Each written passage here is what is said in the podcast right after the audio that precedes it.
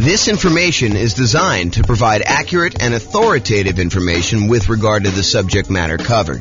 It is offered with the understanding that the presenters are not engaged in rendering legal, accounting, or other professional services. If legal advice or other expert advice is required, the services of a competent professional should be sought. Welcome to the Knoxville Real Estate Investing and Real Estate Financial Planning Podcast. Learn all about investing in real estate in Knoxville, Tennessee, with a combination of real estate financial planning and modeling with numbers specific to Knoxville. Plus, syndicated, more generalized recordings of live and pre recorded real estate investing classes, not all of them specific to Knoxville. Be sure to stay tuned after the podcast for a message from our sponsors. Well, good evening and welcome everyone. I am James Orr, and tonight's presentation is BRRRR Real Estate Investing Strategy. And BRRRR stands for Buy, Rehab, Rent, Refinance, and Repeat. I always got to stop and think about that. So I'm going to jump right into the presentation. Uh, so this is part of a series that we're doing where we're digging into all of the different real estate investing strategies. So far, we've done the buy and hold, real estate investing strategy where we talked about buy and hold property, short term, and vacation rentals. Then the next class, we did a whole series on the nomad strategy. Nomad strategy is buying a property, moving in as an owner occupant, living there for a year, and then converting that property to a rental after living there for a year, sometimes a little bit more. But we do that because you can buy properties with little or nothing down, and you get a much better interest rate when you buy a property as an owner occupant so that one is the Nomad strategy. We covered an entire class on that and all the variations, including Nomad by proxy, Nomad with house hacking, Nomad to short term rental or vacation rental, Nomad with lease option exit, and the ultimate real estate agent retirement plan. And so all of those are covered in Nomad. I'll reference some numbers tonight for that, but if you want to go watch the whole video on that, you should go watch that whole Nomad series. Then we did another class on the house hacking real estate investing strategy. House hacking is where when you're living in a property, you're getting income from the property you're living in. The most common example is buying a duplex or a triplex or a fourplex, uh, where you live in one of the units and then you rent out the other sides uh, to be able to do that, or up and down, depending on how it's structured. And so, house hacking is all about different ways to make money on a property that you are currently living in. And those what I would consider to be our primary strategies on this whole series that we're doing. Uh, those are the ones that the majority of the classes we teach are going to be on, uh, the majority of what's going to be on the podcast. But then, in order to be a completionist, I added a whole bunch of secondary strategies. Uh, tonight is one of the examples of that. So tonight we're going to cover the BRRRR strategy: buy, rehab, rent, refinance, and repeat. That's what BRRRR stands for, and we'll talk about the how BRRRR works, what all the components that are. And then we're going to do a class on quick turning, flipping properties. We'll do a class on creative financing, all the different owner financing subject to rent to own, lease option, lease purchase, and the ultimate strategy. We'll cover all those in there. Do a class on wholesaling and wholetailing. Do a class on options and option auction, and then tax liens and tax deeds. And then to kind of round out the secondary strategies, we'll do a whole class on partnerships and syndications, which will include uh, the three different roles as a partner deal maker, or syndicator, the money partner, and the loan partner. So those are kind of like bonus sessions. So it's considered kind of like a bonus session where we talk about those and compare them. And then a couple things that I'm just not going to uh, recover um, in any of the classes. Uh, I'm not going to do a class on real estate investment trust. You can go ahead and you know talk to your stockbroker about buying real estate investment trust. And some topics that people often ask me about that I'm like, hey James, why aren't you covering you know probate or short sales or foreclosures or pre foreclosures? It's because they sort of are already included in the other strategies as we go through them. They're not like their own unique strategy. They're like ways to find deals in many cases. So that's why we're not going to cover those separately. But those are the classes we have. Each one of these will have its own separate, you know, structured class like we've been doing here. So if you want to go back and watch those, you can um, and reference them as needed. Okay, so what is BRRRR? Um, most people uh, are doing the BRRRR strategy as buying a property, usually at a, a very significant discount, so that they can rehab the property with the ideal of being able to completely eliminate their down payment. So in, an ideal world, you buy a property at such a big discount that you can go in there, do the rehab on the property, get it all fixed up, have another appraisal done, refinance the property such that you leave zero dollars in the deal. So you've acquired a property with absolutely nothing down and you have 20% of equity when you acquire the property. That's like the goal, the, the like ideal uh, kind of like the perfect scenario that that happens. Now, in reality, it rarely happens that way where you're able to get a deal where you have completely eliminated your down payment. It's much more likely for you to leave you know, one, two, three, four, five, maybe 10% of the price of the property in the deal when you do that. So when you do your your refinance, you're usually going to leave a little bit of money in the deal, unless you happen to find an exceptional deal or you know the market changes and you're able to find these types of deals where you're able to do that. So that's what the BRRRR strategy is about. Um, so when you typically buy the BRRRR properties, you have to be buying for significantly below the after repaired value, which we often call ARV, after repaired value. So to be able to buy a property, you do that. Often you're needing to buy in that 70% to 75% of the after repaired value range. With major rehabs, it may even be lower. So if you if you buy a property that needs even more work, a lot of times you'll need to get even bigger discount than that 70 to 75% because realize that you're going to have you know, all of your acquisition costs going in to buy the property on the first time. You're going to have holding costs while you're doing the rehab. You have your rehab costs, and then you've got your secondary, uh, you know, refinance costs of getting the secondary loan on that. Um, so there's quite a bit of expense in getting the deal done. Um, and a lot of times the loans, in order to do the first part of the property, you know, when you do your first acquisition, it's usually a, some type of hard money loan in a lot of cases, not all the time. And those tend to be a little bit more expensive loans to begin with. So in order to buy these properties, you need to be able to get uh, very significant discounts on them. There are two flavors of BRRRR uh, that I kind of like to think about. Um, and, and, just so you know where I'm coming from, BRRRR used to be my primary strategy. So a long time ago, when I first started getting involved in real estate investing, this was the strategy I went to first. Um, and I used the strategy for a long time until I switched to um, other strategies, but primarily buy and hold and a little bit of nomading uh, is primarily what I've been focused on lately. So the two flavors of BRRRR though, uh, cash purchase and then refinance. So a lot of times you'll go in there with all cash, you'll buy the property. Sometimes it's your own cash, sometimes it's a partner's cash, sometimes you know you're borrowing money against another property you own. So it's a it's a quasi form of cash. But you're buying the property for cash, and then eventually once you're done with all the rehab, you're refinancing the property pulling all your cash back out. Uh, another flavor of BRRRR is where you finance the purchase to begin with, and then you do a refinance in order to get your your original loan paid off, and you leave very little money in the deal at that point.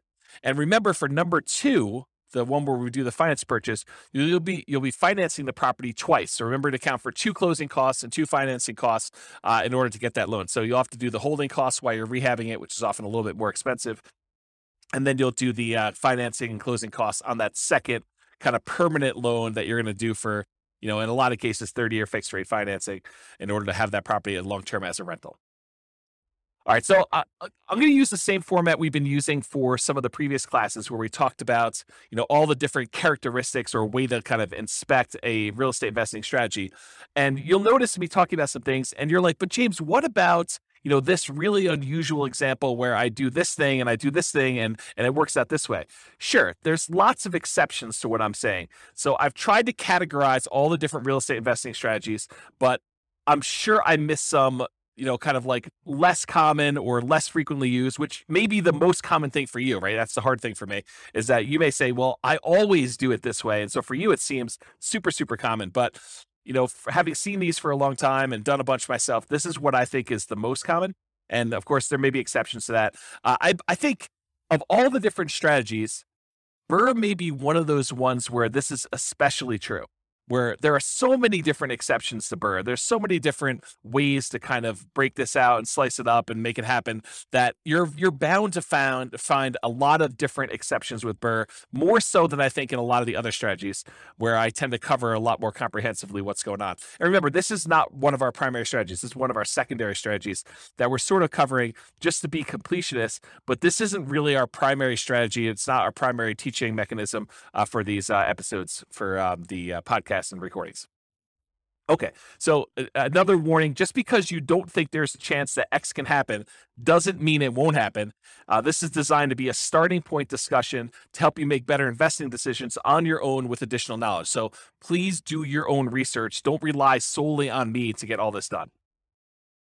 Okay, so BRRRR variations. So there are some different ways to do BRRRR, and I, I primarily did single family homes for doing our modeling here, but you could have just as easily said, you know, I'm going to do BRRRR and I'm going to find only duplexes, or I'm going to find only triplexes, or only fourplexes, or apartments, or I'm going to do single family homes, or condos, or townhomes, or whatever you're going to do.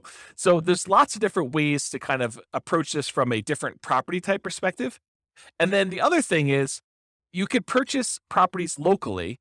And if you notice, like we talk about nomad or house hacking, we're always talking about local properties because the nomad strategy, you have to move in. You have to be an owner occupant. So unless you're doing like a vacation home and doing partial time there, we're always talking about your local market. The same thing with house hacking. House hacking, by definition, is you're making money on a property that you're living in. You know, you're buying a duplex, triplex, or fourplex that you're moving into and, and living there, or you're renting out a part of a you know single family home, like you're getting roommates, as another example of the uh, house hacking strategy. So it's all about your local market when we're talking about nomad and house hacking. And I think for a lot of folks, buy and hold is mostly about their local market. Although you could make the same argument about buy and hold that we're going to make here in a second about BRRRR. And that is the argument is you don't have to do this locally. If you're in a market where it's really, really hard to find a property that you could buy at a big enough discount that you could do rehab and refinance and get all, or at least most of your money back out of the deal, or leave very little money in the deal if you want to look at it that way. If you can't find those types of properties in your local market, you don't have to do your local market. This is one of those strategies where you could get really, really good and become an expert at investing in a remote market. Uh, it's different. I mean, the skills you need in order to invest in a remote market are different than the skills you need in a local market. You know, sometimes they're better, sometimes they're worse. It depends on you know your personality, your skill set. But you don't have to do this all locally. Um, and you could use this as a way to diversify geographically as well. So I just want to point out that you're not moving into these properties. So you you literally could do this in a local market or a remote market. And there are markets that are much better for finding BRRRR properties than others. There's properties, there's uh, markets where you know it's not uncommon to get discounts when you're buying cash flowing properties. Um, in some markets, that's like near impossible. Like if you live in, uh, you know, my my local market here is northern Colorado. And in northern Colorado, at least with the last few years, it's been incredibly hard to find a property that you could buy without getting, you know, bid up above asking price, uh, let alone get a discount on it. So really, really hard to do BRRRR in northern Colorado. Can it happen? Sure. Um, you know, you're probably not doing it where you leave nothing in the deal, but there's, you know, there's exceptions to everything I say. So uh, as I say that, there's probably someone listening to this being like, well, I just did one. So yeah, there's exceptions to all those, but there's a lot better markets where you can go find properties where you could buy at a pretty big discounts, rehab the property, and leave little or no money in the deal. So you don't have to do it locally. So I'd like to break down one of the ways I categorize uh, real estate investing strategies is whether you're you're kind of involved in a real estate investing strategy as an investor or as a real estate entrepreneur. And a real estate investor is someone who takes money, they invest it in a project with the hope of doing little work maybe sometimes no work, and they expect to get a return on their investment. So they're looking to invest their money, and it's largely a passive thing where they're looking to earn a return. That's a real estate investor. Real estate entrepreneur is often looking to put in maybe a little bit of money, but most of the time they're looking to invest their time and to start a business where they are doing activities in order to get a dollar per hour or um, you know money for the labor that they're doing. And BRRRR is on the on the spectrum because it's not exactly black or white thing, right? Because even if you're doing buy and hold investing, you're putting you know money into the deal, but you're also having to put in some effort to acquire the property and get the property set up and get a property manager in place or do all the property management yourself. So even though there's you know the, on the, the, there's a spectrum of these things where sometimes you're putting in a lot more work or a lot less work BRRRR is one of those ones where you're putting in a lot more work.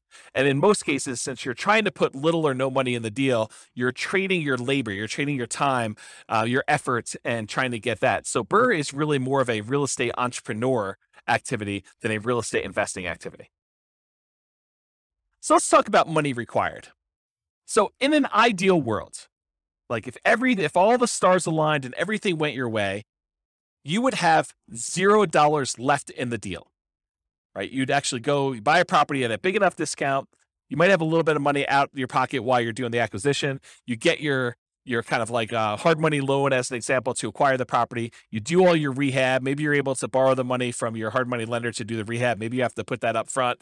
Uh, but then eventually you go and you have another appraisal done you refinance the property and if everything lines up perfectly you have nothing left in the deal. You get a rebate you know you get all your money back for your holding costs you get all your money back for your acquisition costs in the first purchase you get all your money back for your rehab and you're able to roll in all of your refi costs your closing costs in order to get the deal. I mean that's like everything works out perfectly. That's exceptional though. You're much more likely to leave one, two, three, four, five percent. I think five percent is very, very common. To maybe ten percent in the deal. You know, sometimes in an exceptional situation, maybe it's even a little bit more than ten percent in a deal. you're still able to get a discount when everything's said and done, but you're able to uh, buy a property, get a good rental property, solid rental property in ideal world, and leave little or no money in the deal. You know, it's probably going to be in that five to ten percent range, I'd say for most people. But uh, you know, it, it, the closer you can get to zero, the better you are. So for money required, ideally it's nothing, but you're more likely talking about probably five percent or ten percent of the of the purchase price, of the not purchase price of the after repaired value in the deal. Plus, in addition to that money, any deferred down payment. So I like to call negative cash flow deferred down payment because in most cases, if we had put 20% or 25% down on a deal, it would have positive cash flow. But since we're buying a property and we're leaving very little money in the deal, you know, 0%, 5%, 10% uh, when we're acquiring these properties. A lot of times, not every single time, depends on the market, and depends on the property you buy and the interest rates. But a lot of times, you're going to have negative cash flow on a property. When you do all of your income and expenses, you're going to do light up you know, your rents, any other income you have, like laundry or anything like that in a property, minus you know vacancy, minus taxes, minus insurance, minus your mortgage payment, minus maintenance, minus your property management, like all of those expenses on a property, when you subtract those from your income, a lot of times that's going to be negative. Um, and so what I like to refer that as is deferred down payment because you could have put more down and not had that negative down payment, negative uh, cash flow. And so I like to refer to that as deferred down payment. You could choose to either put more down or you could choose to have a little bit of negative cash flow over time to do that. And so in addition to whatever you're going to leave in the deal, a lot of times you're going to have a deferred down payment. And I would actually classify BRRRR properties as having a slightly higher chance of having deferred down payment or negative cash flow. Why? Why would I say that? You know, uh, obviously, if you're trying to go buy a property and you're, uh, you know, you're you're trying to get this big discount on the property so that you could rehab it and then put a tenant in there, you know, rent it out, and then you're going to be able to refinance and leave little money in the deal. Why would you be more likely to have negative cash flow on a deal like that than maybe buying a buy and hold property or a house hacking property or a nomad property? Well, it has to do with selection it is true that you can find a deal where you're able to get this huge discount and it also happens to be an ideal cash flowing rental property. But if you think about it in terms of like what your chances are, you're much more likely to find either an amazing cash flowing property where you're able to buy a property where the economics, the rent to price ratio, the the demand for that property, you're able to get really good rents and really strong uh, tenants in the property um, with like a, a more traditional buy and hold or house hack or nomad property. It's unlikely or less likely for you to be able to go find a property that you could buy at this big enough discount that you could do the rehab and be able to pull all your money out. And that also happens to be an amazing rental property. Can it happen where you got both of them? Absolutely. But I think you're more likely to either find one or the other. And I will also tell you, um, it, it seems to me that a lot of investors they tend to they tend to focus more on can they acquire this with little or no down than they do on whether or not it's going to make a really good property for their portfolio. If you are just doing buy and hold, you're much more selective in the properties that you acquire. You're really focused in on that cash flow. So you tend to buy these properties that have really good cash flow, rent long-term rental or short-term rental economics. When you're doing the BRRRR strategy, a lot of times you're so caught up in this idea of being able to buy a property where you have little or no money down the deal that you're like, oh, it's secondary that this thing is not going to cash flow as well. And so that's why I'm saying it's slightly more common for you to have deferred down payment, aka negative cash flow, when you do a BRRRR deal than when you go and do traditional buy and hold, house hacking, or nomad. Now, it sure helps that you buy the property at a big discount because getting a discount really improves your cash flow. I mean, you're only financing that one portion of the deal. Although, if you're doing a traditional buy and hold and you're leaving nothing in the deal and you got 20% of equity in the property, it's the same starting position that you have when you have a BRRRR property that you're doing, you know, 20% left in the deal, then you do 20% left in the deal for a buy and hold in most cases. But there are some downsides of doing BRRRR in that a lot of times the the financing you get when you do your refinance is at a little higher, slightly higher interest rate than you'd get if you did your traditional buy and hold up front. Not always. I think that there are some loan programs where you can get very, very close, or sometimes you can do just as good. But I think there are some advantages historically to buying buy and hold properties where you get 20% down, you're acquiring the property that way. Okay, let me make sure I covered all my notes here.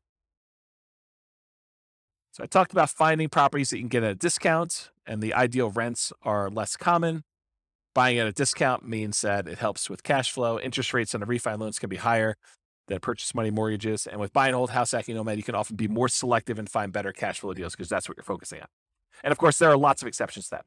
So really, the money required, I've covered already. Uh, the the amount you leave in the deal, that's going to be a requirement of the money you have in there. Any deferred down payments, so that's that negative cash flow you've got. And then, of course, you need reserves. It would be stupid for you to go buy a property and try to do it with no reserves. So, is this really a strategy you can do with zero dollars? I don't think so. I mean, even if you could find a property that you have nothing in, so that would be zero dollars that you're leaving in the deal maybe you have a property where you have no negative cash flow, but even with both those, you need to have reserves. And so I think, you know, I think at a minimum, you're going to want to have six months of reserves on a property that you're acquiring as a rental. So no matter even if you can find a deal where you're able to leave nothing in the deal and you can get a property where you don't have any deferred down payment or negative cash flow, you're still going to need reserves. And so this is really not a true nothing down, no money required strategy. It could be nothing down in that you really don't need any money for the down payments because you're able to get, you know, a, deal where you have no money left in the deal. But for the most part, you'll still have the need for reserves. Okay, so credit required. It is true. Often you can get a hard money loan for the initial purchase before you do the refinance. And a lot of those are um, you know, asset-based loans where they're really looking at the property primarily in order to do the loan itself. Although I think a lot of hard money lenders are still looking at the individual borrower uh, for those. It's it's possible you could find one that's exceptional and that doesn't look at that. Um, but uh, uh, over time, I think that the majority of people, the majority of hard money lenders, are still looking at the individual for doing the the loan there. So you can get a loan where you, you can get the initial purchase money oftentimes with little credit required. But when you go to do that cash out refinance, most of those loans are going to be ones where you need to have a good credit score. And uh, typical credit score needed for a lot of these conventional loans is about 640 credit score. Now, there are exceptions for more unusual loan products. These tend to be adjustable rate mortgages or at higher rates, uh, and better credit often gets you a better interest rate in general. But I think a credit score of about 640 is going to be needed for this. Now, don't go to your lender and say, well, James on his recording said I only needed a 640. So you definitely have to give me a loan because he told me 640. No, that's not how it works. You go to the lender and they tell you what the current lending requirements are because these things can change over time. And you have to find out for them what you need to qualify. And uh, you can go find out from them exactly what the number is. But in historically, it's about 640 is what the credit score is for being able to do these. So go talk to your lender and find out. And I would before I did BRRRR, I would make sure I had both my financing to do the initial acquisition and I knew exactly and was qualified, pre-qualified to be able to do this uh, cash out um, or not cash out, the uh, the refinance, rate and term refinance in order to be able to pull all my money out of the deal um, in order to do the BRRRR thing before I bought the property. Because there's few things worse Oh, I guess there's some strategy you can do, but there are a few things worse in my mind than going through all the work of thinking you're going to buy this property, rehab it, thinking you're going to convert it to a rental, only to find out that you could not get this rehab loan after you've you know done all the labor and gotten in the deal. So you can still probably sell it and make money, but a lot of extra effort to do that.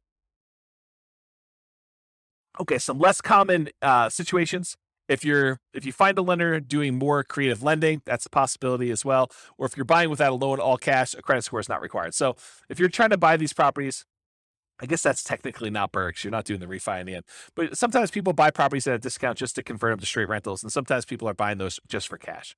So that's the case there. But that really wouldn't be BRRRR because BRRRR in- involves the refi. All right. So what are the skills required in order to do the BRRRR strategy? And if, if you compare this to some of the previous classes we taught on buy and hold, house hacking, nomad, those types of things, you'll notice that BRRRR has some additional requirements, some different additional skills that are required. So the primary skills required for doing BRRRR are number one, you need to analyze deals. You need to be able to do the deal analysis for once you're done doing the rehab and you have your refinance done, will it cash flow? And also the deal analysis to say, okay, I'm going to acquire this property. Here are the costs for doing my rehab. Here are the costs for doing my holding costs. Here's the initial acquisition costs. Here's my refinance costs, you know, and then will I have, how much will I have in the deal? And then go do your deal analysis after that. So that's a skill you need, deal analysis skill. In addition to that, you need rehab estimating skills or you need to hire someone who has rehab estimating skills in order to help you find out how much is it going to cost you to take this property that you just bought at this big discount and do all the work required in order to make it a good long-term buy and hold property. So you need someone who can estimate what work is uh, is required and how much it will cost to do that. In addition to that, you need to be able to find discounted deals that also cash flow. And uh, in my opinion, this should not be overlooked. This is probably one of the main things that you're being compensated for by being able to find these deals. This is, you know, the the equity you're earning by doing this is being able to find deeply discounted deals that you could do the rehab and be in the property for very little or nothing, nothing, you know, down on the after the refi, and that will also cash flow once you're out of the deal. You know, once you're done with your refi.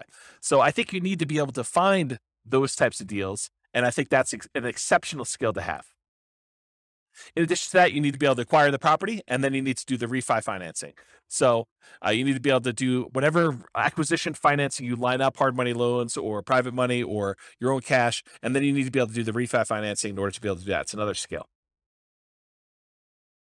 And then different than the rehab estimating, you need to be able to either do the rehab yourself or you need to be able to manage a rehab team. So you need to be the person that swings the hammer and goes in there, does all the work, you know, brings in the subs if you have those guys doing certain things, or you need to be the person that, you know, manages a team of other people that are doing all that work for you. And then in addition to that, once you convert the property to a long-term rental, you need all the traditional skills of property management. And again, that's either you doing the property management yourself directly or you hiring a professional property manager, and then you need the skills of being able to manage the manager. So I have a note here: skills of property management can be can vary depending on whether you're managing long-term rentals yourself, hiring a property manager, or doing short-term rentals. So three different types of management skills depending on which way you're going. And the skills of rehab can vary depending on whether you're doing it yourself, managing contractors, or managing a general contractor. So realize that the skills that you require, in my opinion, are much more involved than buy and hold, house hacking, or nomad. Um, I think th- this is a much more active, much more real estate entrepreneurial activity, and it requires more skills and higher levels of skill than a lot of the other strategies would. All right, so um, Shane Parrish, uh, Farnam Street. I finally went and looked up his name. I had forgotten his name for the last three presentations and kept forgetting to look it up. But he has a blog called Farnam Street, and uh, probably about two or three months ago now, he wrote a article that talked about this idea of stability. And the way he described it, it wasn't real estate specific. It was this idea of, you know, having something that's stable where if you don't do anything to it, it'll be fine. It'll kind of just keep, you know, operating on its own. It's not going to hurt you if you don't pay attention to it and you kind of abandon it in some ways. But a active active stability uh, kind of item is something that if you don't do something with it, it will hurt you. Um, and so I, I was thinking about this in terms of real estate and real estate investing specifically. And I was thinking, you know, real estate is actively stable in general. But I think there's even kind of like gradients of more actively stable versus less actively stable. And so a couple examples of this are if you go and you get a fully amortizing, like a 30 year loan that pays off, you know, the, the, the payment itself will pay down to zero after 30 years. Um, you know, that's an amortizing loan. The loan actually will pay itself off over that lifespan of 30 years versus a interest only or a balloon loan that you pay on it for five years, 10 years, 15 years, 20 years. And at the end of that period of time, there is a lump sum that is due at the end of it. Well, an amortizing loan is more stable. It's, it's still actively stable, so you have to be actively involved, but it's more stable than a balloon type mortgage on there. Or doing buy and hold is less actively stable than a uh, flipping properties or lease option or the BRRRR strategy. And so BRRRR, in my opinion, is very actively stable. It is one of those things where you have to be actively managing, especially in the beginning. Once you convert it to a long-term rental, it becomes less active. But at the very beginning, you're very active in this thing. You're, you're, you're actively acquiring the property, you're actively rehabbing the property, you're actively putting a tenant in there, and you're actively refinancing the property to try to pull out as much money as you can. So it is a very active strategy to be doing um, that you just need to pay attention to. All right, let's talk about scalability. So, the biggest challenge, in my opinion, with the BRRRR strategy, and it's probably other challenges too, like being able to qualify for loans, but the biggest challenge, in my opinion, is probably finding deals. It's it's often limited by deal flow. And I suspect there are markets where you could find a lot more BRRRR properties than other ones. But in general, I think the, the challenge with BRRRR is being in a market or finding deal flow where you could buy at a big enough discount to be able to leave nothing ideally or very very little in the deal and then convert that to a property that you would like to have in your portfolio as a rental and i think that's the part that a lot of folks uh, overlook but So as far as scalability, how can you scale this thing? Can you can you acquire as many properties as you want to acquire in order to hit whatever your financial goals are? And with BRRRR, I think that you're limited by deal flow, finding enough quality deals. So from that perspective, it's harder to scale. It's going to slow it's going to mean slower acquisition speed because you got to find deals that are good enough quality to be able to acquire them at a big enough discount and also have them be good long-term rentals. However, on the other hand, kind of argue the other side of this, it requires significantly less down payment than traditional buy and hold properties to acquire. When you do traditional buy and hold, you know, you're able to get a property for 20% down or 25% down. In some rare cases, if you want to get PMI and the owner occupant properties, 15% down. But when you're doing the BRRRR strategy, you know, you could leave 5% in the deal. And that's still better than leaving, you know, 15% or 20% or 25%.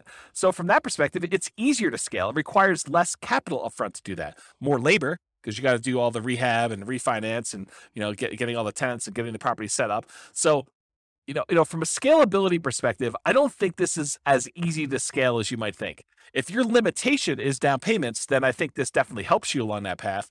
Uh, you still got to be able to qualify for the loans. You got to qualify for the refi loans, and if the they're not cash flowing good enough, then you need to have the debt to income ratio in order to be able to qualify for the refis, in order to be able to acquire the properties and do the refi outs. So that's what I think about scalability with the BRRRR strategy. All right, let's talk about risk exposure. In my opinion, the BRRRR strategy has a high risk rating. And I think some of the other strategies we talked about, the buy and hold, the nomad and the house hacking, we, we kind of rated these a little bit lower in risk. And the reason why is I think you have extra risks when you're doing the BRRRR strategy that you don't have with buy and hold or house hacking or nomad. So you have a double risk exposure, in my opinion. You have the risks during rehab and the risks of long term rentals.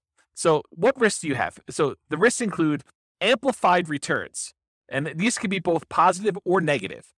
But whenever you have a small down payment, it amplifies the returns. So if you have a little amount of money invested and you make a return on it, a positive return on it, the returns look larger because the amount of money you made is on a small amount. But it goes the other way too. If you have a loss, if you have negative cash flow or the property value goes down or you have something go something happens to the property, you have a negative return on that, that also gets amplified because you had a small amount of money in the deal. So you can get amplified returns with the BRRRR strategy, just like you can with uh, you know, the nomad strategy or in some cases house hacking if you're putting little down when you're buying these owner occupant properties. So that's the same risk we'd see there. But you see it with BRRRR because a lot of times you have nothing in the deal or very little in the deal. In addition to that, I believe you have an increased likelihood of negative cash flow. Those deferred down payments we talked about when I talked about money required.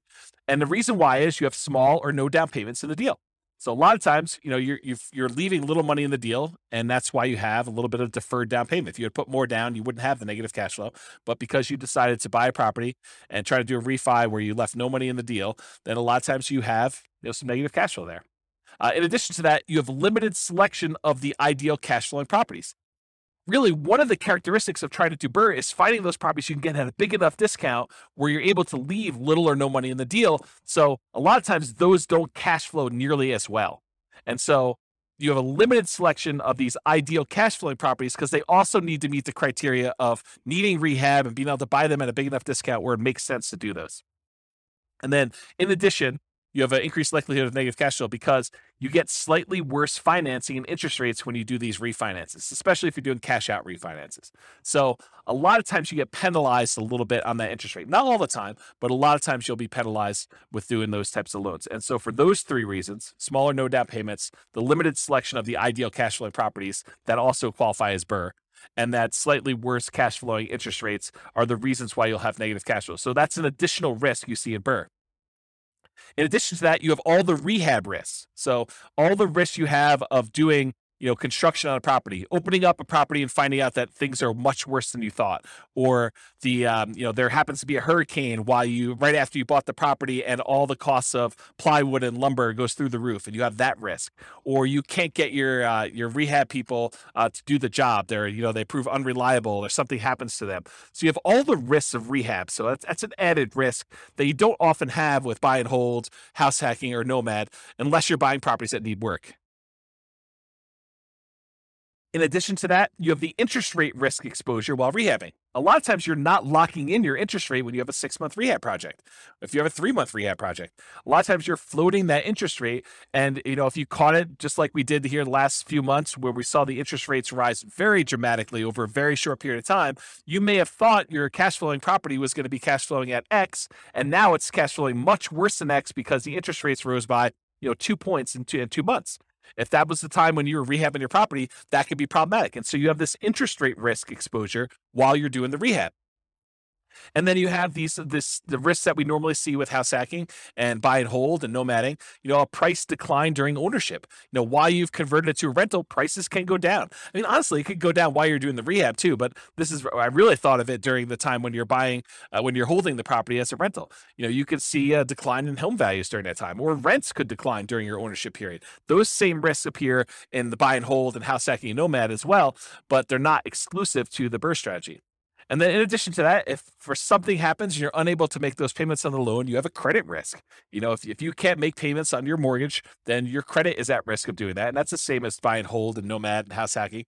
Um, and then, in addition to the ones these also are shared with buy and hold, nomad, and house hacking, you have the typical tenant property management risk. You know, you have the the risk of being sued for violating fair housing. You know, people say you discriminate against them by, um, you know, trying to put a tenant in the property, uh, or you know, someone slips and falls in your property. You know, you have those risks as well.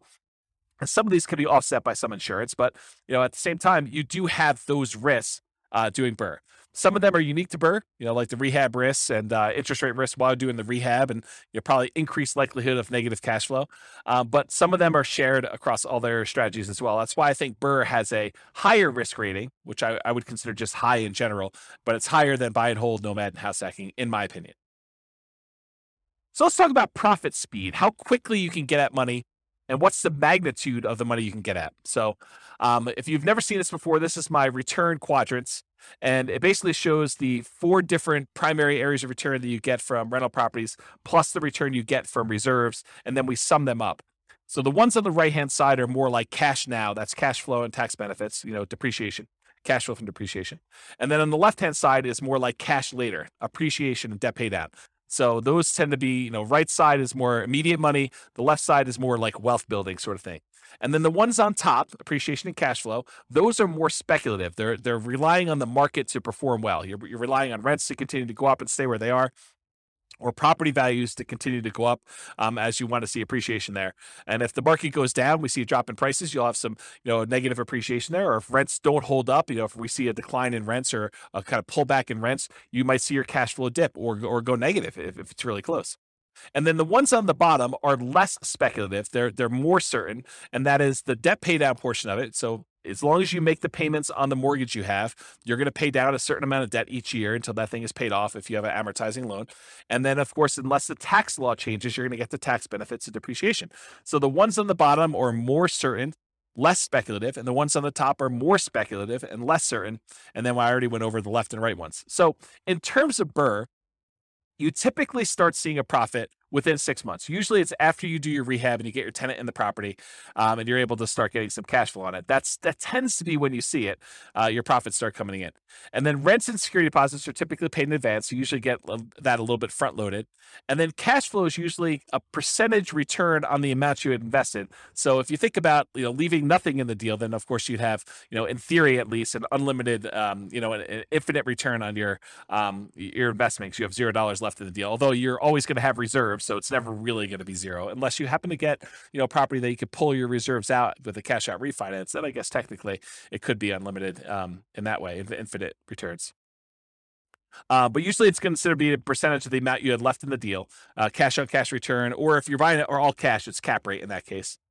And then you often have with BRRRR, which is relatively unique for a BRRRR strategy, you often have a big paper return from forced appreciation. So when you acquire the property and you you know you're able to capture that that appreciation, the equity you had in the deal that uh, you kind of worked with the rehab in order to capture, you know that's a big paper return you have. Most of the time though, you're not able to spend that. It just kind of shows up on your balance sheet as oh now I got an extra whatever it is, fifty thousand dollars from this property that I bought, um, you know, at a big discount.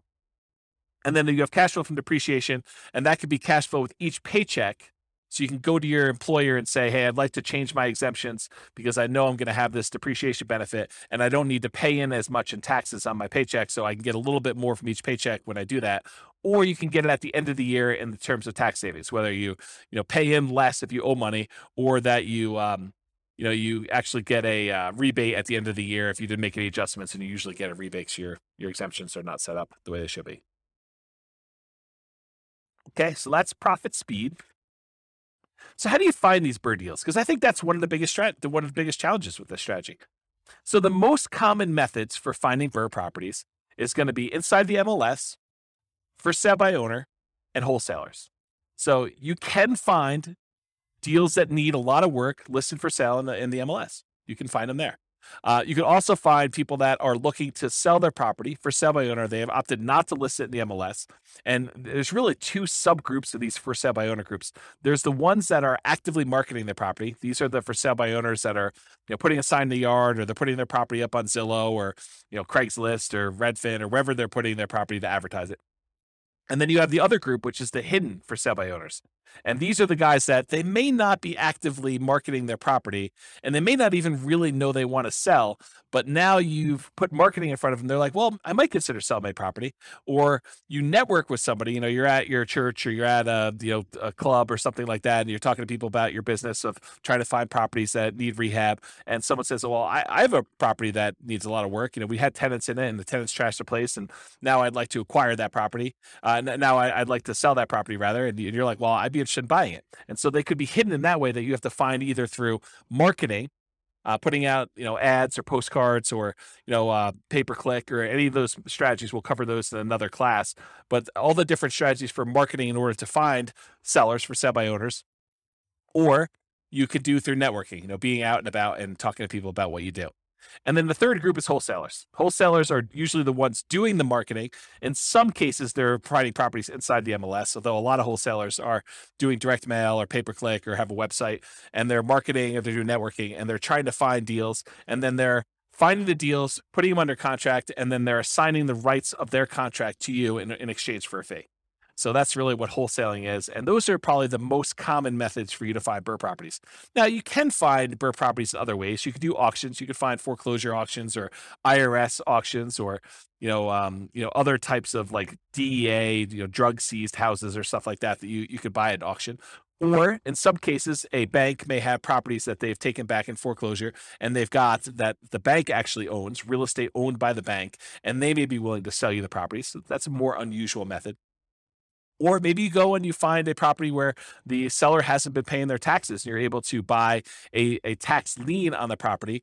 And wait, after waiting a while, the seller opts or the uh, the owner of the property opts not to pay their taxes and you're able to uh, foreclose on the property with your tax lien and you're able to acquire property that way. So uh, another more unusual strategy, I'd say highly unusual to do a strategy that way in most cases, but those are other ways for you to find the BRRRR type deals. All right, so searching for BRRRR deals, uh, uh, you need to find uh, two things, uh, and I've said this before many times today, but but basically you're looking for deeply discounted property that you could buy, fix up, and then pull out as much money as you can, and great cash flowing property after it's rehab.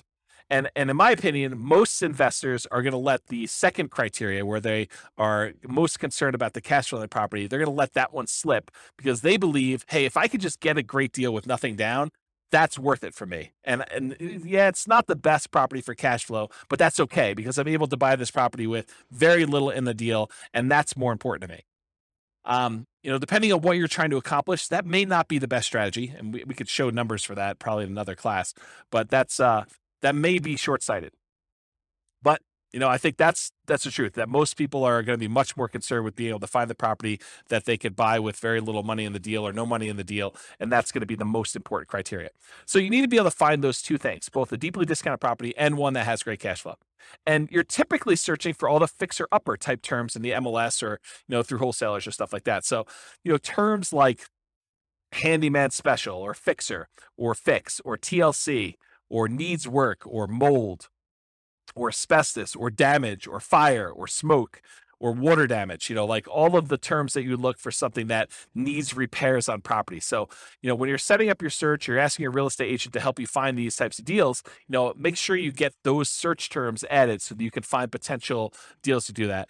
And, you know, you're going to find weird ones, right? Like, you know, you, you, you do a search for the term smoke as an example, and they're going to say, uh, you know, smoke, smoked glass windows in this room or something like that. And that's not really what you're looking at, but you'll get some false positives. You still need to manually sift and sort go through those and make sure that the numbers work and that the property really makes sense. So you uh, better to have false positives than to miss the property completely, in my opinion, when you're looking for these deals. So how do you analyze these deals? Well, doing the BRRRR part, the the like fix up part, um, you know, the the rehab section of it, you'll want to use your own rehab spreadsheet. I probably will provide one of those at some point, but uh, I don't have one ready for you.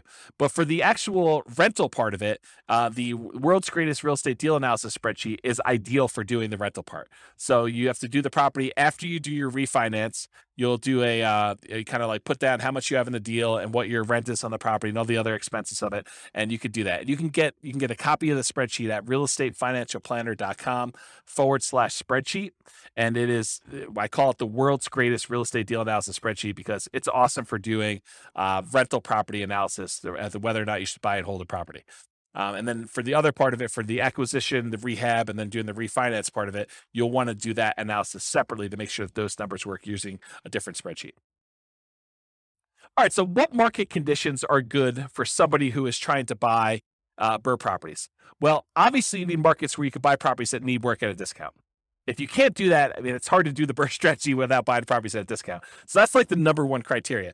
But ideally, otherwise, you need markets with good cash flow and markets with strong appreciation and rent appreciation. You want to be buying in a market where you're going to get some good appreciation and in markets where you're going to get some good rent appreciation and, and cash flow is going to improve over time. It's challenging to do the BRRRR strategy in markets with significant negative cash flow with reasonable down payments. You know, you know, a property that even if you put 20% down, it wouldn't have good cash flow.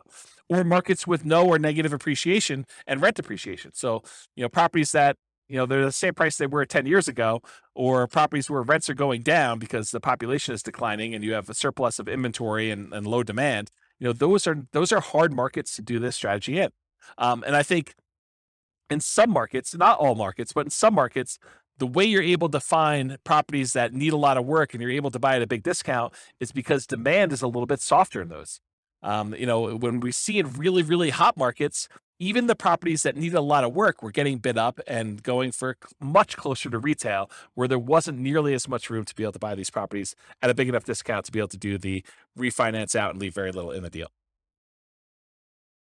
And remember, it doesn't have to be your local market. You could do this remotely, uh, specifically with BRRRR. So, accessibility or availability. So these can be some of the hardest deals to find.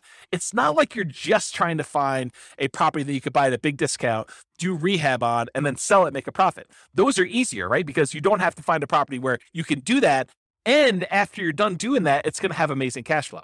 That's part of the challenge. It needs to be both a deeply discounted deal where you can go in, do rehab, and pull as much money as you can uh, out of the property so that you leave as little in the deal as you can um, and, and then once you do that, it has to also cash flow like crazy. So these can be some of the hardest deals to find, in my opinion. Um, they must be both that fixer upper and good cash flowing rentals. And some markets are much easier than others. So you can invest in remote markets to find these deals. So as far as being able to have accessibility and availability, this is a hard one. It's not like nomading, where you know a lot of properties would look at nomading, and now we're being selected based on a whole different level of criteria. These are like there's not that many that come along. And so this could be your limiting factor.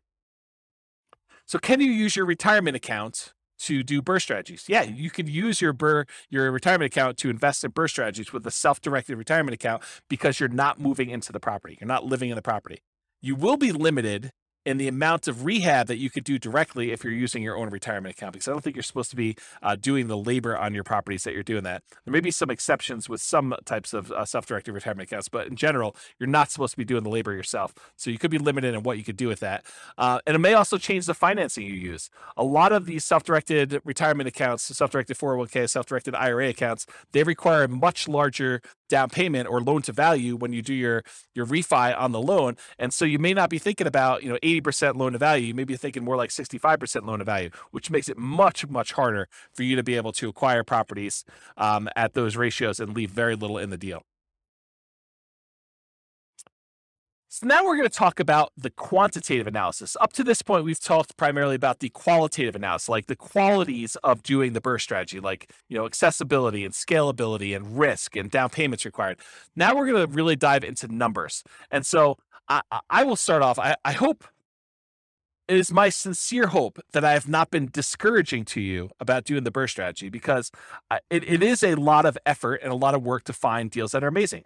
But when it works, it is absolutely amazing. Like this was my primary strategy. This is a strategy I started with. And w- when you can find these deals and you can and acquire properties and leave very little in the deal or nothing in the deal, um, and they and they cash flow, it's awesome. I mean, just absolutely amazing. So it's worth the effort if you're willing to put in the effort to try to find these. Um, if I had start over again and do this from the beginning, I'm not sure this would be my only strategy. I probably would do this. I try to find as many of these as I could, unless I found a honeypot where I could get an unlimited number. Um, I probably would be doing other strategies in parallel at the same time, trying to um, to justify or, or trying to, to speed along the process by doing more than one strategy at the same time. But here you go. So for the quantitative, quantitative analysis, when BRRRR works, it can be amazing. So, how well does the BRRRR strategy perform toward achieving financial independence? And I'll just make a note here each of these things that I'm doing here, each of the analysis we did, they literally could be their own hour, two hour, you know, some of them full day classes by themselves. Uh, I could dig in deep and I could explain to you how things are working and and look at all the different metrics and how risky they are and how risk compares doing one strategy to another. And is it better to do more down payment? Is it better to keep higher reserves? What's the impact of doing reserves? What's the impact of doing property management? So there's all sorts of variations and subtlety and and kind of nuance that we could do um, where I could do an entire hour, two hour, full day class on each one of these. So I'm going to do like a big picture overview where we talk about how long it takes to achieve financial independence for a fictitious couple with very specific assumptions. Okay. Um, it is naive, though, to generalize these results. Don't think, oh, it is always that way because when James did his analysis, in this example with Norm and Norma, which is who we're kind of using to prototype uh, through a lot of this modeling, you know, when he did those analysis with them, it seemed like this was better. Well, this won't always be better for everyone in every situation. You know, if Norm and Norma were in a different real estate market, or they were saving a different amount, or they had different uh, income or different different debt to income ratios, you know, all those things would uh, impact their results. And so, in that case, something may be better another way than what we're saying here. So don't generalize this and say it's always better to do X or it's always better to be wise. I think that would be foolish for you to do. Okay. So um, I'm going to use the same properties we've been using throughout all the different examples, even though I could make a really strong case that you're not as likely to find properties that have both the discount or rehab capability and the cash flowing attributes that we've been using for the traditional buy and hold, house hacking, and nomad that we've used in the previous classes. I am going to, for tonight, just to try to make it a closer apples to apples comparison. It's not the same, but just to try to make it closer, I'm going to use the exact same property with the same economics. You know, same price, same rent, uh, same taxes, same insurance kind of expenses to do that. Um, you could make a case that the properties are going to be a little bit worse. You know, uh, maybe they're a little cheaper. Maybe they're, um, you know, you're able to get a property that's um, you know, is, is a little bit less expensive than you would otherwise pick, or maybe they're more expensive. You know, there's there's lots of different reasons why they would be different. But for the sake of simplifying as much as I can, I'm using the same property. You would still be limited by your 45% debt to income ratio, any down payments that you're leaving in the property. So I'll show you some examples of those, and having reserves. So it's not like you can do an unlimited number of these, right? Um, and uh, part of it's going to be you trying to find excuse me, it's still limited by 45% debt to income, and you're still limited by whatever amount you're leaving in the deal, and you're still limited by having reserves. I think I use six months reserves to be able to do these because I think that's a prudent number to use.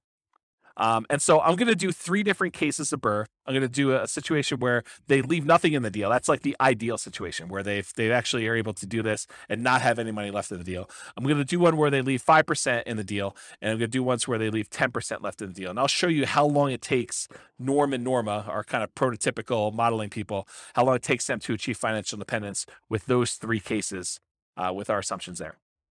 But let's first define what financial independence actually means mathematically.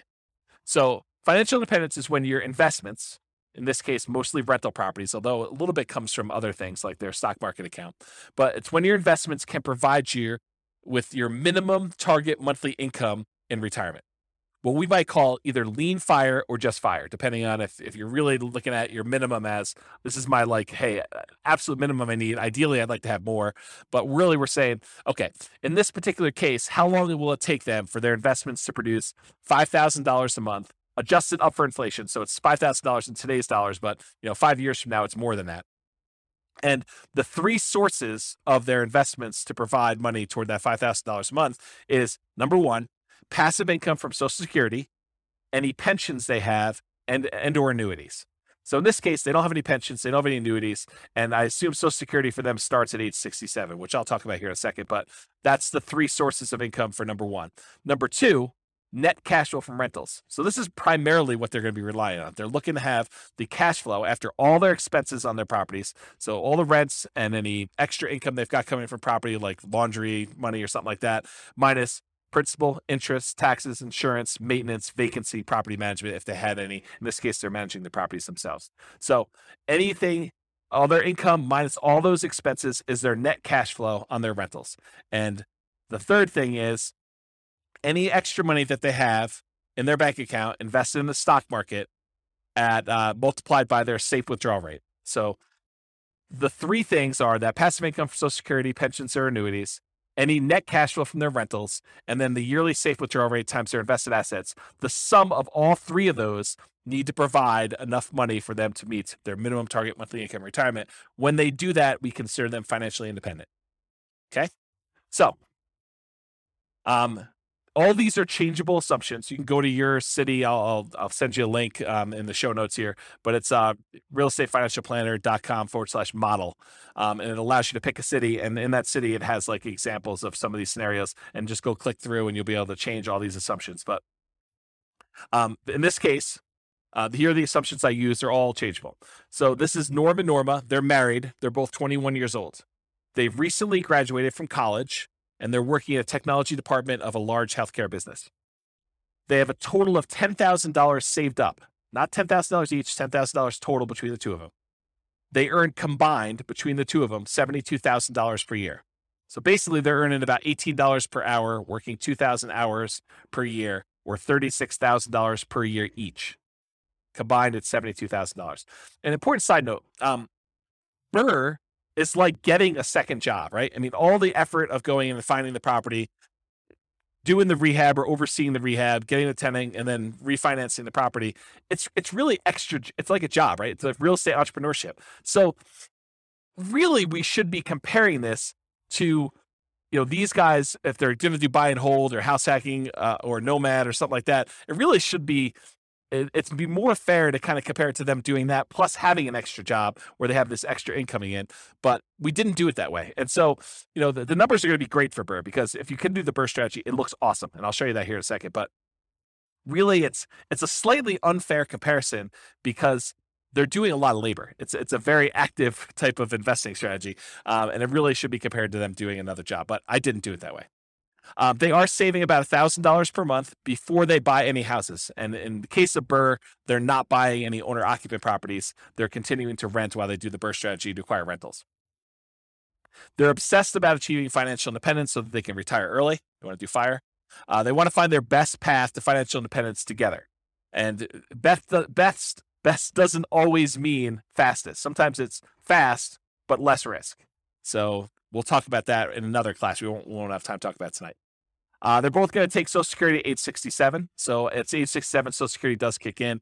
And Social Security is estimated based on them working until age 67, which, if they achieve financial independence, they technically stop working in my modeling. So the modeling is a little bit less conservative in that way. But honestly, if they achieve financial independence before they're 67, it really doesn't matter that Social Security kicked in. It just kind of boosts them. Um, but they already achieved financial independence if they did that. And if they hadn't by then, then it really is legit that they worked till 67 anyway. So it's good in that way. Um, although you could claim that my my modeling is the tiniest bit sloppy and that I just assume that the amount they're getting from Social Security is based on them working till 67 when if they stop working earlier it's technically not. Okay, I'm also going to be using the interest rates that I um, had in the handout for uh, loan type mortgage insurance comparisons. I'll put a link to that in the show notes as well. But this shows you all the different interest rates that I'm using in all these different classes for owner occupant loans and also investment loans. And I did not penalize BRRRR for doing these refi loans, even though I think sometimes you will see a small um, premium for doing these refis out. And so uh, I'm going to use the 6.625 uh, number for doing the BRRRR strategy. All right, some more uh, changeable assumptions. So I modeled this for 60 years, 720 months. Uh, we assume their tax rate, their effective income tax rate for calculating the cash flow from depreciation is 17.85%. We assume it's a 3% inflation rate. That's the long term average. Our the Fed's target rate is 2%. Um, I happen to be recording this in a time of really high inflation. And so the numbers seem really, really low. But over a very long period of time, that is a, that's a good number to use uh, 3%. Uh, we're using that 6.625% mortgage interest rate. It's 20% equity rate and term refi. So we're using uh, the number as if they're doing a you know rate rate and term refi with 20% equity. Uh, I'm using a best case with no penalty to the rate. For their safe withdrawal rate, we assume that they have a 4% yearly safe withdrawal rate. If you want to go read up on the Trinity study or 4% safe withdrawal rate, you can go read about that online. And then we assume that they need $5,000 in target monthly income retirement in today's dollars to do that. Ideally, their ideal number is $10,000 a month, although we're not using that in tonight's presentation at all. Okay. All right, so let's talk a little bit about the property. So the property assumptions, and these are all changeable as well. Um, it's a three hundred seventy-five thousand dollar property, um, and it goes up at a rate of three percent per year. So the property values are going up at the same rate as inflation. Uh, they're going to do either leaving nothing in the deal, having 20% equity, leaving 5% in the deal, having about 15% equity, leaving 10% in the deal, um, and then they're going to do that rate and term refinance. So those are the three options we're going to run, whether they are able to leave nothing in there, leave 5% in there, or leave 10% in there. The closing and the refining, refinance costs are already included. I'm not adding any extra ones. So we're assuming that in order to do this, those numbers are already included in their rate and term refi.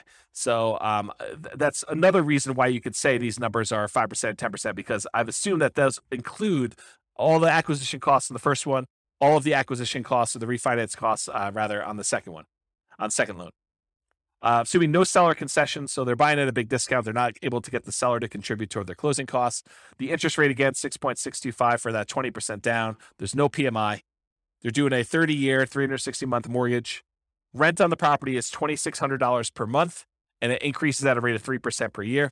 This is the same we used for selecting an optimal buy and hold property or house hacking or nomading. So I think uh, in a lot of cases, the BRRRR strategy would be slightly handicapped. It would be slightly worse um, price to cash flow economics as you would when you had a wide selection. You could pick anything you want, just concerned about getting maximizing cash flow. Um, 3% of the monthly income is assumed vacancy rate, uh, which some people would argue, hey, that's really low. Well, I'm assuming that they're starting 60 to 90 days early before the property is vacant uh, to be able to get a tenant. So I'm assuming that they're really optimizing property management. If in your market you want to change that number because yours is a little higher, go ahead and do that. But really, when you think about it, the rent you get on a property helps determine what the vacancy rate is, right? If you drop rent, vacancy should go down. If you're trying to push rent, then vacancy should go up.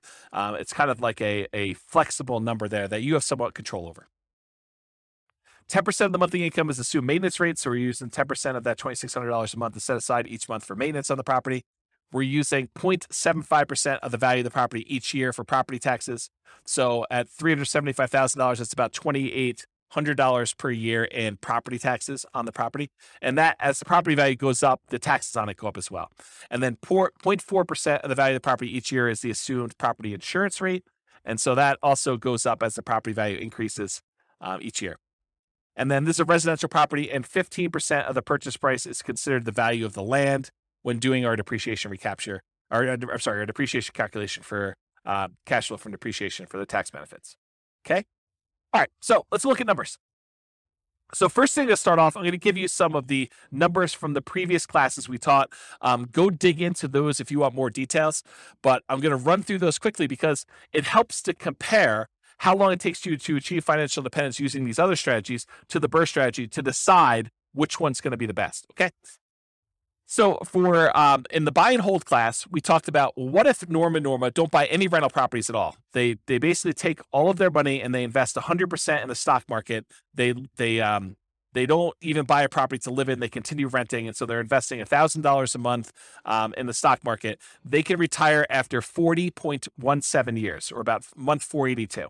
So if they invest for 40 years, they'd be, you know, at 61 years old at the time, and they'd be able to be financially independent by investing in the stock market. We assume the stock market's earning about 8% per year. Okay. Um, in our advanced podcast episodes, we do uh, uh, variable rates of return. So when we do the advanced analysis, we actually make the um, home price appreciation random.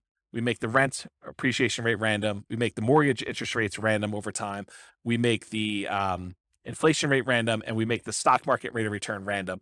And so all of those, and then we run Monte Carlo analysis to show you like how having you know, property values not always go up by 3%. Sometimes they go down, sometimes they go up, sometimes they go up by a lot, sometimes they go down by a lot. And same thing with rents and mortgage interest rates can rise over time or drop over time um, and inflation, all that stuff, and how that really impacts the strategy. So that's more the advanced podcast. We're not going to cover that tonight.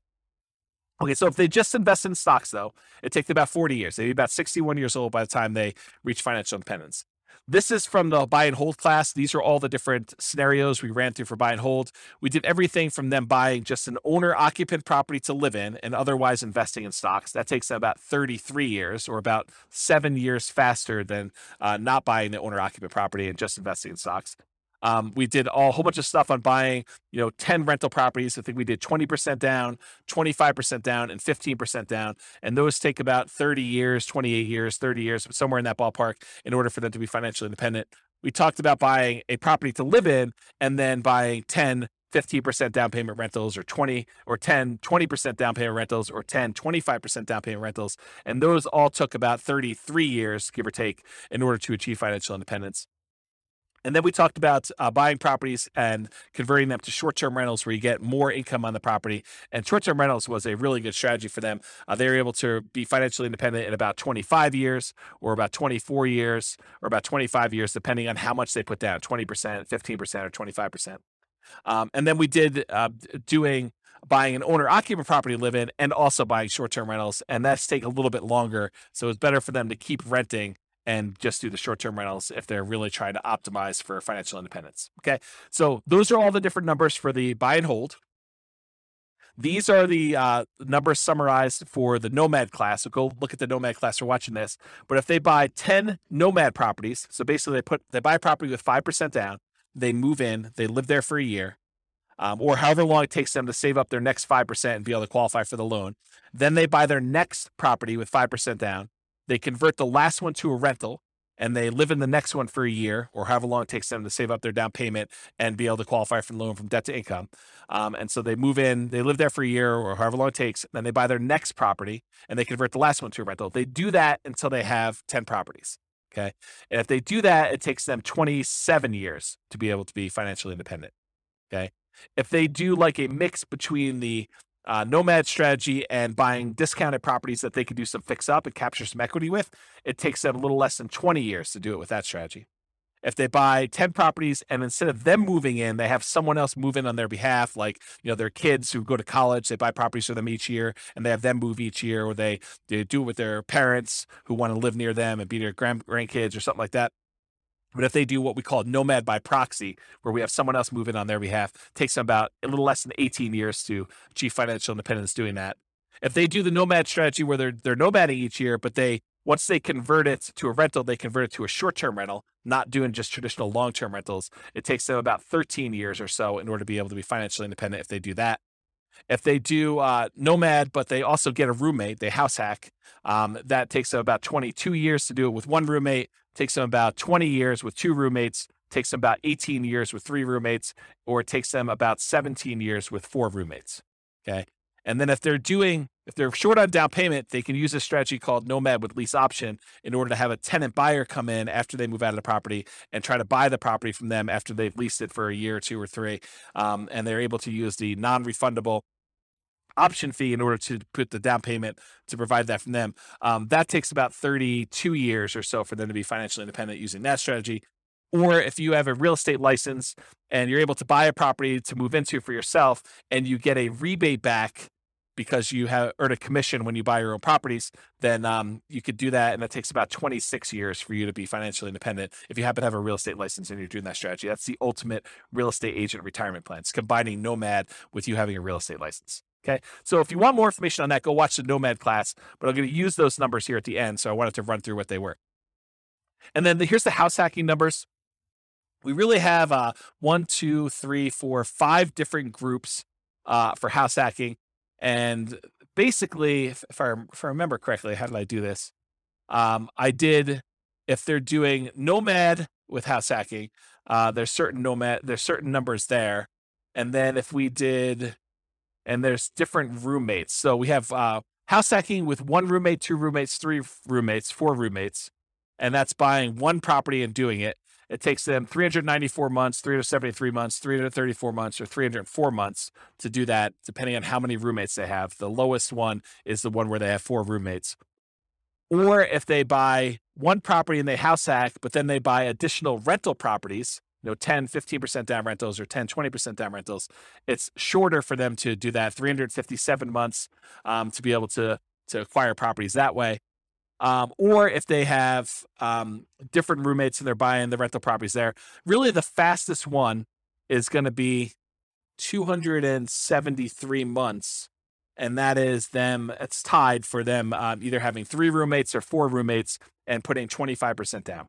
So I'll just try to summarize those. If you really want to dig into that, go watch that class and uh, you know go in the show notes and look at the handouts. You can see a lot more details. But there's a whole bunch of different data up here for different numbers and different situations. This is why it could literally be a whole day to do like one of these because I could go into detail and really dig into what's happening and why. Okay, so let's do the second to last slide here. And this one shows a combination of all of the different time to achieve financial independence from all the different classes that we've done so far. So on the left hand side here, if you're looking at the handouts or you happen to be watching the video, on the left hand side are all the buy and hold strategies. Those are kind of highlighted in this green area. Then there's another section of a variety of nomad strategies. Then there's a section highlighted in orange that show you all the nomad with house hacking strategies. Then there's a couple extra uh, nomad type strategies. Uh, and then there's a red box, which is the BRRRR strategy, which I'm going to get to here in a second. And then all here on the right hand side are the rest of the house hacking varieties that we covered in the house hacking class. So jumping right into the number for BRRRR, if you do the BRRRR strategy and you do the one where you leave nothing in the deal, then it takes you 11.7 years uh, about 141 months to achieve your minimum target monthly income in retirement. So achieving financial independence that way. And, and, and by you, I mean Norm and Norma with their very specific set of assumptions. If they leave 5% in the deal, they do a BRRRR strategy, they do the buy, they do all the rehab, they rent it out, they do a refinance, and they leave 5% in the deal, it takes them about 15.6, uh, I'm sorry, uh, 16.92 years, 203 months. Um, it's hidden behind the uh, the thing on the, the slide deck, so it's hard for me to read. But it's 203 months is how long it takes to do that. If they do and they leave 10% in the deal, then it takes them 21.75 years or about 261 months in order to be able to achieve financial independence. So, you know, it's much easier if you could see this visually. So, if you're watching the video, you know, pause the screen and kind of compare the strategy that you're considering to some other strategies that you're you're like uh, also considering, or that you're like, I'm curious about this one. But if you look at it, BRRRR tends to be one of the better strategies, uh, you know, by far. I mean, and when BRRRR works, BRRRR is amazing. So if you look at this, BRRRR kind of crushes a lot of these, especially if you can do ones where you leave nothing in the deal. The next closest one is probably doing Nomad, where you convert them to short term rentals. So the number one the best one to do is BRRRR with nothing in the deal. The next best one, though, is doing Nomad and then converting them to short term rentals. And the other Nomads, they tend to do really, really well. Like all the Nomads with house hacking, uh, Nomad by proxy, Nomad fixer upper, which is kind of like a, a slight variation of BRRRR. It's not exactly BRRRR, but you're fixing up properties, trying to get them at a discount. So if you look at those, though, BRRRR and Nomad are, are both really, really good. House hacking is probably the next best one. Depending on which one you do. And then, of course, traditional buy and hold is still amazing. It's a lot better than doing stocks, but it is not as good as a lot of the Nomad ones, a lot of the house hacking ones. And so, of the ones we've covered so far, and we've got a bunch of other classes to cover, including you know fixer uppers and quick turning properties and and other strategies like that, which we'll cover in future classes. But if you look at those, BRRRR does really really well. So I would encourage you to take some time and look at the video or look at the handouts from the show notes and kind of compare these to yourself. Um, also, just as a side note, we are going through and doing like each individual case and diving deep into that particular strategy. So, for example, we'll dive deep into Norma Norma buying 10, 20% down payment rentals or Norma Norma buying 10, 25% down, rent, down payment rentals. And then we're going to do each one of those as its own separate podcast episode for the Real Estate Financial Planner podcast. So go check out those if you really want to do a deep dive into, uh, into the specifics of those where we look at more than just this minimum target monthly income in retirement. All right. So let's uh, finish up here. So, in conclusion, when I do my modeling, the assumptions I use matter a lot, right? Like if we use a slightly different property, if we didn't use $375,000 as an example, if we use $200,000 properties, the numbers could be very different. If we use a different price to rent ratio, they could be very different. If they were saving at a different rate, it would be very different. If they had a different income, their debt to income ratios would be very different, and it could impact their ability to qualify for loans and slow that down or speed it up. So, the assumptions I use for modeling matter a lot. It's not okay, it's not encouraged, it's not desired for you to go and take the modeling I did and extrapolate that out and say it is always best to do a nothing down BRRRR deal or uh, nomad with uh, short term rentals, nor nomad to short term rentals. Like there could be situations where those are not the fastest strategies. Okay. So if you change any of the assumptions, like the income or expenses or market conditions, like the appreciation rate or rent appreciation rate or price or interest rate or vacancy rate or maintenance or property management or taxes or insurance, it could change all these things. The stock market rate of return could change it. It could also change the the kind of risk profile you have of doing these strategies. Your target monthly income in retirement, you know, the, the fact that they needed five thousand dollars, if they needed six thousand, it could impact things. Um, their safe withdrawal rate could impact things. You know, the cash flow characteristics of the property, whether it really is an amazing cash flowing property, or if it's more likely to be a BRRRR property that has, you know, second tier or third tier cash flow characteristics, but you're able to get it where you're able to have nothing in the deal or 5% in the deal. And the number of properties you buy. Maybe it's better to only buy five. Maybe it's better to only buy 11. Um, you know, maybe it's better to buy 15 and then sell off half of them. Or maybe it's better to pay off properties early. All of these things matter and they matter in the assumptions. And I can't cover all of them in one class. That's really why we're doing a series of these classes over time. So the strategies that work best in your market or that market for Norma Norma may differ from yours and vice versa. So you can't just automatically assume that. You really need to go plug in your own numbers and do some do some math for your own specific situation. And you can do that at the real estate financial planner dot com forward slash model. Just pick your city and it's kind of like a starting point with a lot of the assumptions. But any of the assumptions we use are changeable. And so you can go ahead and change those to better match what you're trying to accomplish and what your numbers look more like. Okay. So that's it. This has been James Orr with the Real Estate Financial Planner. Um, I hope you enjoyed class. Um, the next class, I believe, is on quick turning properties and fix and flips. Uh, and we'll continue on with the series of different modeling. And hopefully, we'll get through those and then we'll be able to move on to some more uh, meaty topics about how to implement some of these strategies rather than more of this kind of like big picture strategy sort of like um, kind of class. So, hope you have a great night. Thanks so much. Bye bye for now. With home prices up, mortgage interest rates up and rents up, but not quite enough to counteract the higher prices and interest rates. Cash flow on rental properties in Knoxville is harder than ever. Book a call with the Real Estate Financial Planner to apply our proprietary 88 strategies to improve cash flow on your rentals. See the show notes for a link to schedule your call and improve your cash flow today. If you're a real estate agent, lender, or professional in Knoxville that wants to help our real estate investor listeners, consider reaching out to learn about collaboration opportunities with this podcast. We'd love to add more value to our listeners by having you assist our investors buy, sell, and finance their real estate investments. See the show notes to schedule a call to discuss collaboration opportunities.